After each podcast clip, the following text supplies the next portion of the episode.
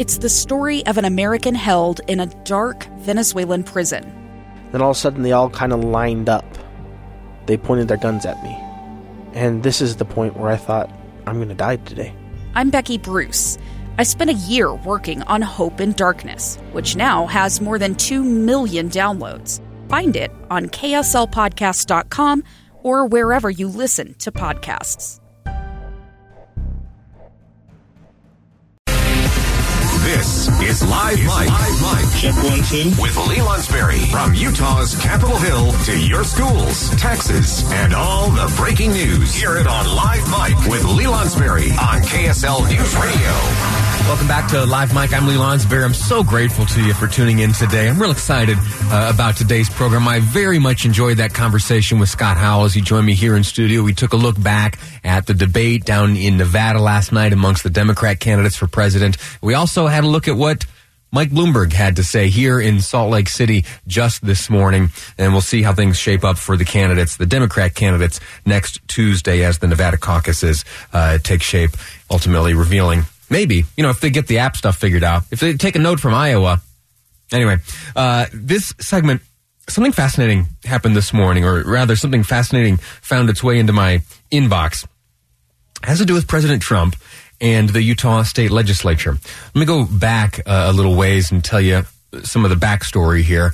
You remember Representative Tim Flynn? We've had him here on the program a few times. He uh, had a piece of legislation which would essentially. What, now, I should preface, this is no longer a piece of legislation being considered. He had, at the onset of the legislative session, introduced a bill in the Utah House that would allow for the repeal of a United States senator. Uh, your senators, of course, being uh, Mike Lee and Mitt Romney. Now, Representative Flynn claimed that, or Quinn, I'm sorry, Quinn is his name. Uh, and he repeatedly reiterated the fact that uh, he did not introduce that piece of legislation with Mitt Romney in mind, but rather as just simply a way for us here uh, in the state of Utah, the legislature specifically, to have uh, more influence over how we're represented at the federal level. Now, the 17th Amendment kind of uh, uh, throws that out of the out the window and Senate leadership let me know that much that, uh, you know, the Constitution doesn't really support this piece of legislation. I can't see it going anywhere. Anyway, that was one bill that looked at uh, potentially Mitt Romney. Another bill, this one very directly addressing Mitt Romney, was introduced or floated by Representative Phil Lyman down southern Utah. He wanted to censure Mitt Romney. And as you know, uh, just last week or so, the Mitt Romney voted against the president, the impeachment proceedings. Phil Lyman thought that that act was so egregious that he was deserving, uh, Senator Romney, deserving of censure. Well, that didn't fly either. That bill is off the table. And uh, about a week ago or so, Speaker Wilson, Brad Wilson, spoke with Dave and Debbie on their program in the morning about a third option now, why three options? Uh, somehow, it was felt by many uh, we needed to somehow show support for the president. When Senator Romney did what he did, voted the way he did uh, against the article of impeachment uh, against the president on obstruction of power. Uh, there were some in the legislature that thought we needed to somehow show support for the president. And there were a few options. There was the Quinn option. There was the Lyman option. Those were very strong in flavor. And so maybe, maybe we could do something here in the state of Utah that was a little softer, a little less uh, aggressive, and a little less antagonistic against Senator Mitt Romney. So, speaking to Dave and Debbie, here's Speaker Wilson on a third option. There's conversation about either a citation or a resolution, just outlining the positive things that the president, uh, President Trump, has done for Utah, and uh, because there's a long list of them, and uh, we sometimes forget uh, that behind some of the uh, social media that he loves to do, uh, there's actually been some really good work for our economy, for the regulatory environment, for the state of Utah in many, many ways, and they're a very, very responsive White House when we call, they they answer. So we'll work through all of those things and see where we end up. Citation or resolution? There could not be a greater chasm of space between those two things. A resolution Let me uh, let me explain these to you, and then what I'm going to do is I'm going to share with you what has been decided upon uh, and what has been made known to to me uh, via a little press release and the actual document. So, a citation. No, we'll start with resolution. A resolution is something that can be introduced to before the body of the House or Senate. It can be changed a little bit and tweaked, but ultimately the legislative body, the House or Senate, will be given the opportunity to vote on that resolution. And ultimately, a resolution doesn't change statute, but rather is the expression of the will or attitude of that legislative body. But the bottom line is, and the most important point, is that a resolution is voted upon by elected legislators. Now, a citation is different. A stranger with a gun came upon two teens taking pictures under a rising full moon. But violence is only the beginning of this story. Sometimes I thought, there are no miracles. Yeah, there are, and this is a big one. I'm Amy Donaldson, and I've spent my career talking about how lives are undone by violence. The Letter is a podcast about how lives are remade. Follow the letter at theletterpodcast.com or wherever you get your podcasts.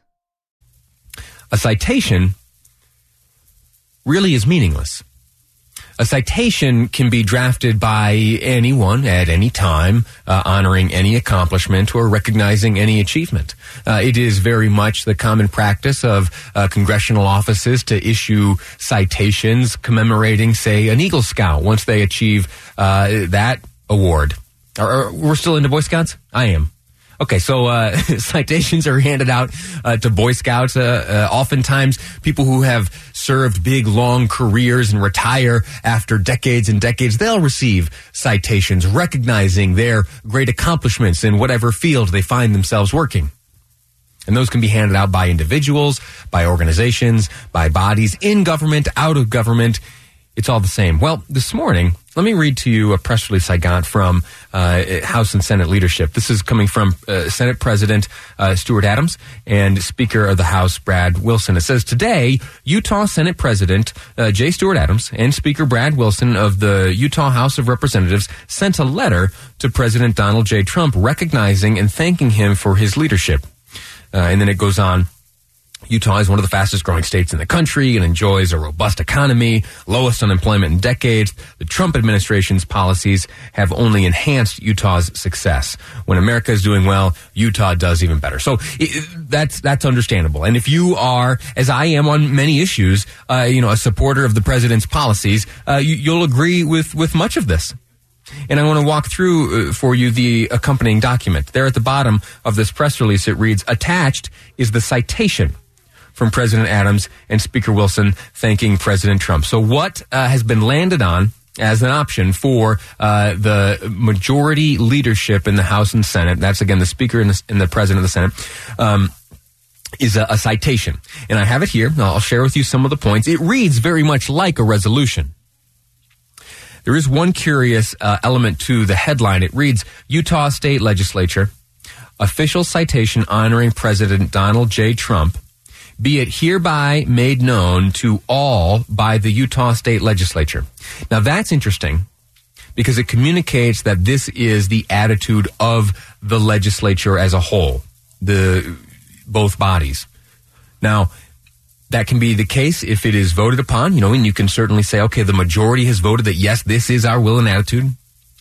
Uh, but if not, I have a hard time understanding how and why it falls under this heading, be it made known to all by the Utah State Legislature. I'm going to go through the details, what's contained in this citation, and then let me tell you, uh, at the towards the end of the program, I am going to have a chance to speak with Speaker Brad Wilson here on this program. He's going to call in, and I'm going to ask him to to explain the process behind this citation and and what exactly it means and and who exactly is behind it.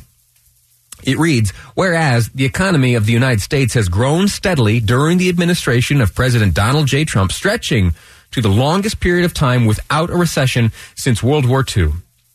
Whereas tax cuts championed by President Trump, the largest package of tax cuts and reforms in our nation's history, returned hundreds of billions of dollars to American citizens. I'm skipping some of these. Right now, it's jam packed with these whereas statements, and you and I have walked through these in the past. It's simply uh, each whereas statement is another piece of, uh, let's say, evidence of the, the in this case the, the greatness and accomplishment of the president. Uh, the last one, whereas President Trump has taken important steps to secure our national borders, fought for fair and reciprocal trade agreements, and identified Jerusalem as the capital of Israel by moving the United States Embassy in Israel from Tel Aviv to Jerusalem. Lastly, now there be it resolved, the Utah State Legislature expresses appreciation and gratitude for President Trump's many accomplishments during this during his first term as president of the United States. As elected representatives of Utah citizens, we commend the president for his accomplishment. Later on in the program, I'm going to speak to Speaker Brad Wilson, and he's going to explain to me uh, how this citation came about and uh, what was in the process that brought it to fruition. Next up, we're going to talk about school buses. You know, it's a crime to pass them, right? Well, it's going to cost you even more, maybe, if you do so. That's next up here on Live Mic. I'm Lee Lonsberry, and this is KSL News Radio. Two years ago, Americans watched in horror as a crisis unfolded at the Kabul airport. She was tear gassed and beaten. Images of thousands desperate to escape Taliban oppression filled our news feeds. More than 80,000 Afghans made it to America. But the story didn't end there. It was very cold, there was no power, no heat. Who would help our newest neighbors? I'm Andrea Smardon. In Stranger Becomes Neighbor, you'll hear the stories of some remarkable refugees who left their homes and their dreams behind only to start over from zero. Their only possession was three blankets. And you'll meet Americans who stepped up to help them. You want me to come when you deliver your baby. What can one person do in the face of an international disaster decades in the making?